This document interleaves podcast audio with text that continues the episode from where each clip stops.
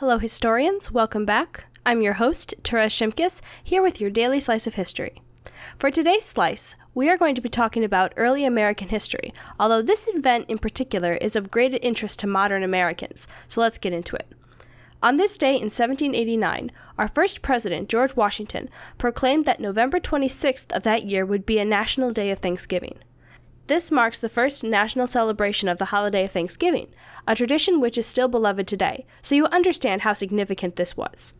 In his proclamation, Washington emphasized the importance of prayer and gratitude towards the God who had so lately delivered the Americans from the British. Quote, Whereas it is the duty of all nations to acknowledge the providence of Almighty God, to obey His will, to be grateful for His benefits, and humbly to implore His protection and favor, and whereas both houses of Congress have by their joint committee requested me to recommend to the people of the United States a day of public thanksgiving and prayer to be observed by acknowledging with grateful hearts the many signal favors of Almighty God, especially by affording them an opportunity peaceably to establish a form of government for their safety and happiness. Now, therefore, I do recommend and assign Thursday, the 26th day of November next, to be devoted by the people of these states to the service of that great and glorious being, who is the beneficent author of all the good that was, that is, or that will be.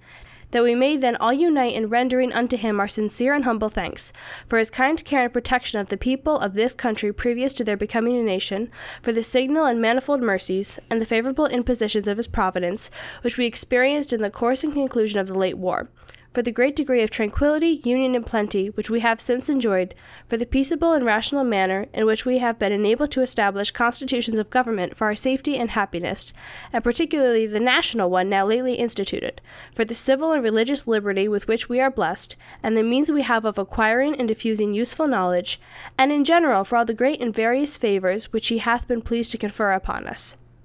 and also that we may then unite in most humbly offering our prayers and supplications to the great Lord and ruler of nations, and beseech him to pardon our national and other transgressions, to enable us all, whether in public or private stations, to perform our several and relative duties properly and punctually, to render our national government a blessing to all the people, by constantly being a government of wise, just, and constitutional laws, discreetly and faithfully executed and obeyed, to protect and guide all sovereigns and nations, especially such as have shown kindness unto us, and to bless them with good good government, peace, and concord. To promote the knowledge and practice of true religion and virtue, and the increase of science among them and us, and generally to grant unto all mankind such a degree of temporal prosperity as he alone knows to be best.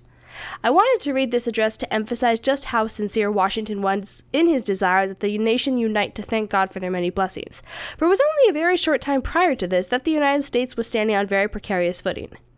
And although the state of our nation is much more secure today, and although our celebration of Thanksgiving is still more than a month off, I think it is important to be aware of the original intent of the founders of this country. And when we all go home next month, let's remember that in the few moments when we won't be catching up on lost sleep. But that is still a ways away, and we are out of time, historians, so that will do it for today's episode. Thank you so much for listening. Have a great day, and I will see you on Thursday.